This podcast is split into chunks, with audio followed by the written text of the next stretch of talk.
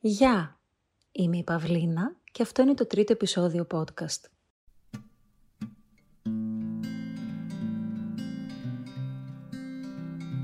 Είναι ξημερώματα Κυριακής, αυτής όπου το βράδυ θα αναρτήσω αυτό το επεισόδιο, έχω το παράθυρο ανοιχτό, ακούω τη βροχή και διαβάζω τα μηνύματά σας στο Instagram ξανά και ξανά.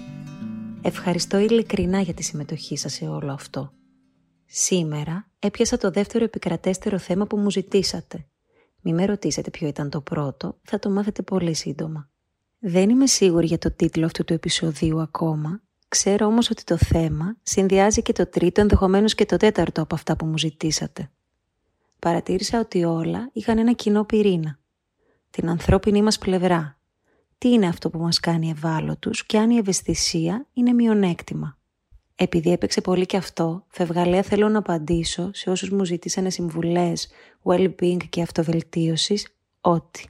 Έχω φάει ένα κουτί κουραμπιέδε με επικάλυψη λευκής σοκολάτας μέσα σε μία ώρα, δεύτερη μέρα σε ρί. Ότι έχω insomnia από τότε που θυμάμαι τον εαυτό μου, την οποία διαχειρίζομαι επιτυχώς ή ανεπιτυχώς για μένα και τους γύρω μου.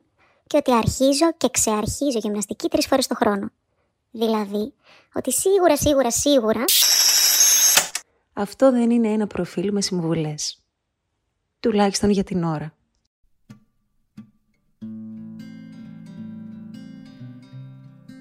Το απόσπασμα που ακολουθεί γράφτηκε από έναν 85χρονο τη μέρα που έμαθε ότι πεθαίνει. Αν ήταν να ξαναζήσω τη ζωή μου, θα έκανα περισσότερα λάθη. Δεν θα ήμουν τόσο άψογος, θα χαλάρωνα περισσότερο. Θα ήμουν πιο ευέλικτος, θα ήμουν πιο επιπόλαιος από όσο υπήρξα σε αυτό το ταξίδι. Πράγματι, ελάχιστα πράγματα θα έπαιρνα στα σοβαρά. Θα ήμουν πιο τρελός. Θα σχολιόμουν λιγότερο με την υγιεινή. Θα ρισκάριζα περισσότερο, θα ταξίδευα περισσότερο, θα σκαρφάλωνα σε περισσότερα βουνά, θα κολυμπούσα σε περισσότερα ποτάμια, θα πήγαινα σε περισσότερα άγνωστα μέρη, θα έτρωγα περισσότερα παγωτά και λιγότερα φασόλια. Θα είχα περισσότερα πραγματικά προβλήματα και λιγότερα φανταστικά. Βλέπετε, υπήρξε ένας από αυτούς τους ανθρώπους που ζουν με προφυλάξεις και σύνεση και λογική κάθε ώρα και κάθε μέρα. Βέβαια, είχα και τις καλές μου στιγμές και αν ξαναζούσα θα φρόντιζα να έχω περισσότερες και να τις ζω μία-μία ξεχωριστά. Αν ήταν να ξαναζήσω, θα ταξίδευα πολύ πιο ανάλαφρος αν ήταν να ξαναζήσω, θα άρχιζα να περπατάω ξυπόλυτος νωρίτερα κάθε άνοιξη και θα έμενα έτσι μέχρι αργά κάθε φθινόπορο. Θα πήγαινα σε περισσότερα λούνα πάρκ, θα έβλεπα πιο πολλά βασιλέματα και θα έπαιζα με περισσότερα παιδιά, αν ήταν να ξαναζήσω. Έστειλα email στη ψυχοθεραπεύτριά μου και τη ρώτησα αν πιστεύει ότι η ευαισθησία είναι κάτι καλό ή κακό μου απάντησε ότι δίνοντας την απάντηση σε αυτή την ερώτηση, δίνω μια πολύ μεγάλη απάντηση σε μένα σχετικά με το ποια είμαι. Αυτό δημιούργησε μέσα μου την ανάγκη να θέλω να υπερασπιστώ την ευαισθησία. Ένιωσα ότι είναι παρεξηγημένη ή αδικημένη. Και όντως, αν το σκεφτείς, ζούμε σε έναν κόσμο που όταν δεν είμαστε και τόσο ευαίσθητοι προσπαθεί να μας ευαισθητοποιήσει ενώ όταν είμαστε ευαίσθητοι προσπαθεί να μας κληραγωγήσει. Υπάρχουν κάποιοι άνθρωποι που νιώθουν ότι είναι πάρα πολύ ευαίσθητοι για αυτόν εδώ τον κόσμο. Μπορεί να είσαι ένας από αυτούς. Αν όχι, σίγουρα θα ξέρεις κάποιον. Ψάχνοντας και διαβάζοντας πράγματα, αυτό που κατάλαβα είναι ότι η ευαισθησία έχει να κάνει με ένα ταξίδι ανακάλυψης και σίγουρα με την παιδεία. Δεν ξέρω αν το ήξερες, εγώ το έμαθα πρόσφατα και μου έκανε πολύ μεγάλη εντύπωση. Υπάρχουν κάποιοι άνθρωποι οι οποίοι εκφύσεως είναι πιο ευαίσθητοι από τους άλλους. Αυτό το έφερε στο τραπέζι η ερευνήτρια και ψυχολόγος Helen Άρον το 1991. Πρόκειται για τα άτομα υψηλής ευαισθησίας όπως τα είπε, τα οποία ανήκουν στο 15 με 20% του πληθυσμού. Διάβασα μάλιστα ότι είναι ένα στοιχείο προσωπικότητας επικρατέστερος σε ποιητές, μουσικούς, ζωγράφους, καλλιτέχνες. Έχει να κάνει με ένα πιο ευαίσθητο νευρικό σύστημα. Τα άτομα υψηλής ευαισθησίας διαγείρονται από ερεθίσματα τα οποία δεν ανοιχνεύονται από τους άλλους ανθρώπους και η διαφορά τους έγκυται στον τρόπο που ο εγκέφαλός τους επεξεργάζεται τις πληροφορίες. Με λίγα λόγια, πρόκειται για άτομα που νιώθουν τα πάντα μεγενθυμένα.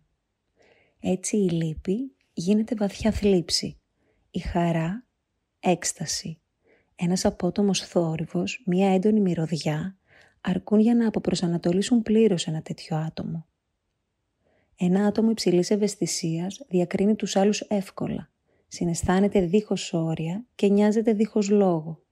Και όλο αυτό που περιγράφω, ενώ στο δικό μου μυαλό ακούγεται σαν δώρο, πολύ συχνά καταλήγει να είναι δυσλειτουργικό, καθότι κάθε συνέστημα αποτυπώνεται μέσα του και το κουβαλάει για πολύ καιρό, ακόμη και αν ήταν από ένα στιγμιότυπο κάποιας ταινίας. Συνήθως αυτά τα άτομα ερωτεύονται γρήγορα και συχνά βαριούνται εύκολα. Στατιστικά, μία τραυματική παιδική ηλικία και μία λάθος αντιμετώπιση δίνει περισσότερες πιθανότητες στο άτομο υψηλής ευαισθησίας στην πορεία της ζωής του να πάθει κατάθλιψη και να γίνει επιρρεπής σε καταχρήσεις. Περισσότερες πιθανότητες από τους υπόλοιπους ανθρώπους. Παρόλα αυτά, αυτό που μου τράβηξε την προσοχή είναι το εξής. Ένα άτομο υψηλής ευαισθησίας, όπου αυτό το στοιχείο της προσωπικότητάς του ενδυναμώνεται από το περιβάλλον του, από τα πρώτα χρόνια της ζωής του, έχει πιθανότητες να ισορροπήσει, να ευτυχήσει, να προσφέρει στον εαυτό του και στους γύρω του περισσότερες από έναν άνθρωπο χωρίς υψηλή ευαισθησία. Η μοναδικότητα του ανθρώπου είναι ότι μπορεί να βιώνει τόσο πολλά πράγματα ότι συνειδητοποιεί την ύπαρξή του και μπορεί να δημιουργήσει από το τίποτα. Είναι πώς θα έχει ο νέος μία επαφή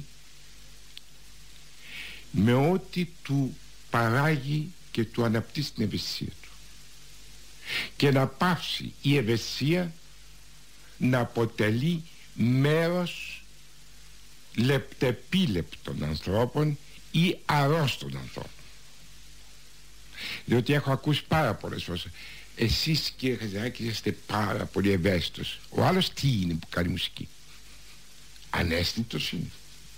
Και από πότε η ευαισθησία έχει ιδιαίτερα χαρακτηριστικά λεπτεπίδευτα αυτές οι βλακίες όμως λέγονται στον τόπο μας. Γράφονται στον τόπο μας και μπαίνουν μέσα στο μυαλό του κάθε νέου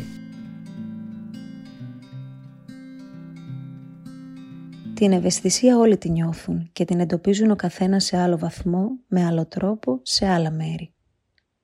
Κάποιες φορές είναι το συνέστημα ότι η καρδιά σου, αν την αφήσεις, μπορεί να νιώσει κάθε πόνο που φαντάζεσαι ότι βιώνεται πάνω στη γη. Μπορεί να σε συγκινήσει ένα έργο τέχνης χωρίς να ξέρεις ακριβώς γιατί.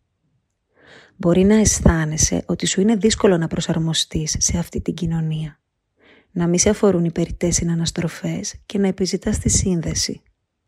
Σταθερά τέλος πάντων να νομίζεις ότι κάτι φταίει με σένα και ότι δεν σε καταλαβαίνει κανείς. Θα αναφέρω μια γνωστή φράση του Κρίσνα Μούρτη. Δεν είναι δείγμα υγείας το να είσαι καλά προσαρμοσμένος σε μια βαθιά άρρωστη κοινωνία. Ευαίσθητος δεν σημαίνει αβοήθητος, ελλειπής ή καημένος. Ευαισθησία είναι η ψυχική και πνευματική λεπτότητα που μπορεί να αγγίξει ακόμα και τα έγκατα της ύπαρξης. Σημαίνει ικανότητα κατανόησης και επεξεργασίας κυρίως εκείνων που δεν φαίνονται. Ένστικτο, ανάγκη για προσφορά, ενσυνείδηση, αποδοχή και πολύ συχνά κουράγιο.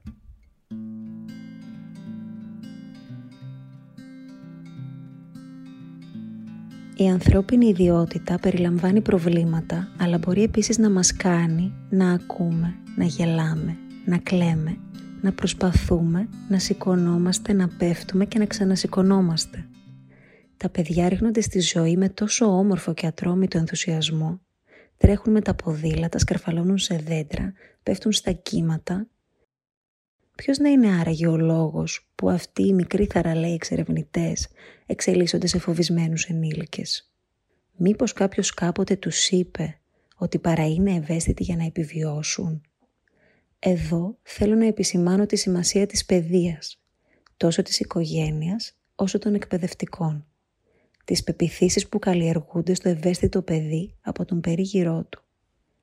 Σίγουρα θα υπάρχουν στιγμές στις οποίες θα είμαστε ευάλωτοι και δεν χρειάζεται καν να είναι κανείς ιδιαίτερα συναισθηματικός ή ευαίσθητος για να βιώσει τέτοιες στιγμές.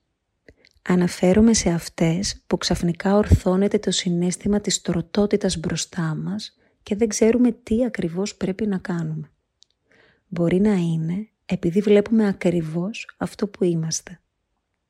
Γι' αυτό και κάποιοι παρατηρούμε ότι αυτό το συνέστημα αστραπιαία το θάβουν και εστιάζουν την προσοχή τους σε κάτι που τους μοιάζει πιο οικείο, πιο εύκολο. Σε έναν κόσμο που περιμένει από εμάς να είμαστε παντοδύναμοι και που η ζωή μοιάζει σαν μια τρελή κούρσα επιτυχίας και απόδοσης, η ευαλωτότητα, όσο και αν μας τρομάζει, ίσως είναι ό,τι πιο κοντά υπάρχει στην αλήθεια.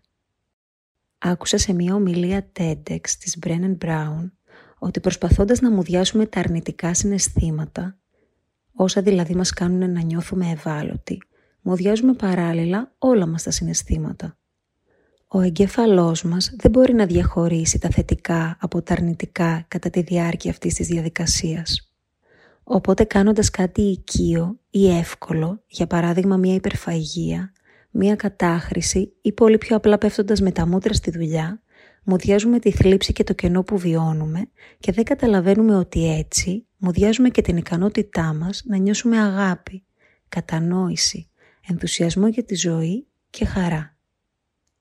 Τι είναι αυτό που θα μπορούσε να νικήσει το συνέστημα αυτής της τροτότητας; Η αλήθεια είναι ότι δεν αναρωτιέμαι και πολύ, επειδή κατάλαβα ότι είναι ακριβώς αυτό το συνέστημα που δεν πρέπει να νικηθεί ποτέ. Τέλος πάντων, οι έρευνες που αναλύουν την ευτυχία τη συσχετίζουν με την επίτευξη της βαθιάς σύνδεσης με κάποιον άλλον άνθρωπο. Ό,τι κάνουμε με τον έναν ή τον άλλον τρόπο αποσκοπεί σε αυτή. Τι προϋποθέτει η βαθιά σύνδεση; Η βαθιά σύνδεση προϋποθέτει να αφήσεις τον εαυτό σου να φανεί. Πρέπει να δώσεις την άδεια στον εαυτό σου να είναι αυτός που είναι στα αλήθεια μπροστά σε έναν άλλον άνθρωπο και πρέπει να νιώσεις πως όταν ο άλλος σε δει πραγματικά δεν θα τον χάσεις. Για να δείξεις τον πραγματικό σου εαυτό πρέπει πρώτα να τον έχεις αναγνωρίσει και να έχεις συνειδητοποιήσει ότι αυτό που είσαι αξίζει να αγαπηθεί. Θα σκέφτεστε μερικοί όπως και εγώ το έχω σκεφτεί πολλές φορές, ναι, να δείξω τον εαυτό μου. Και αν πληγωθώ, όντως, η προσπάθεια της σύνδεσης έχει το ρίσκο να πληγωθείς όπως και τις πιθανότητες να αγαπηθείς. Μήπως όλο αυτό αξίζει τον κόπο; Συνειδητοποιώ ότι προηγουμένως νομίζοντας ότι θέλω να υπερασπιστώ την ευαισθησία, στην πραγματικότητα ήθελα να υπερασπιστώ τον εαυτό μου. Πραγματικά χρειάζεται κουράγιο να δείξεις ποιος είσαι. Δύναμη ή θέληση να συγχωρήσεις εκείνον που ενδέχεται να σε πληγώσει. Αλλά τώρα που το θέμα φτάνει σε μένα, τη δύναμη να συγχωρήσω τον ίδιο μου τον εαυτό. Μέχρι τώρα δεν μπόρεσα να δω κάτι που μόλις μου έγινε ξεκάθαρο. Όλα αυτά τα πράγματα που με κάνουν να νιώθω ευάλωτη και οι στιγμές εκείνες που τις ανακαλώ για τις οποίες μέχρι και ντροπή έχω νιώσει, στην πραγματικότητα είναι η δύναμή μου.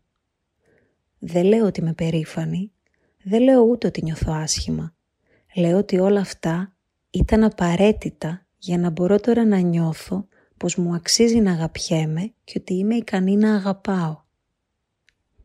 Κοστίζει τόσο πολύ για να είσαι ένα πλήρες ανθρώπινο πλάσμα που υπάρχουν ελάχιστα που έχουν το πάθος και το κουράγιο να πληρώσουν το τίμημα.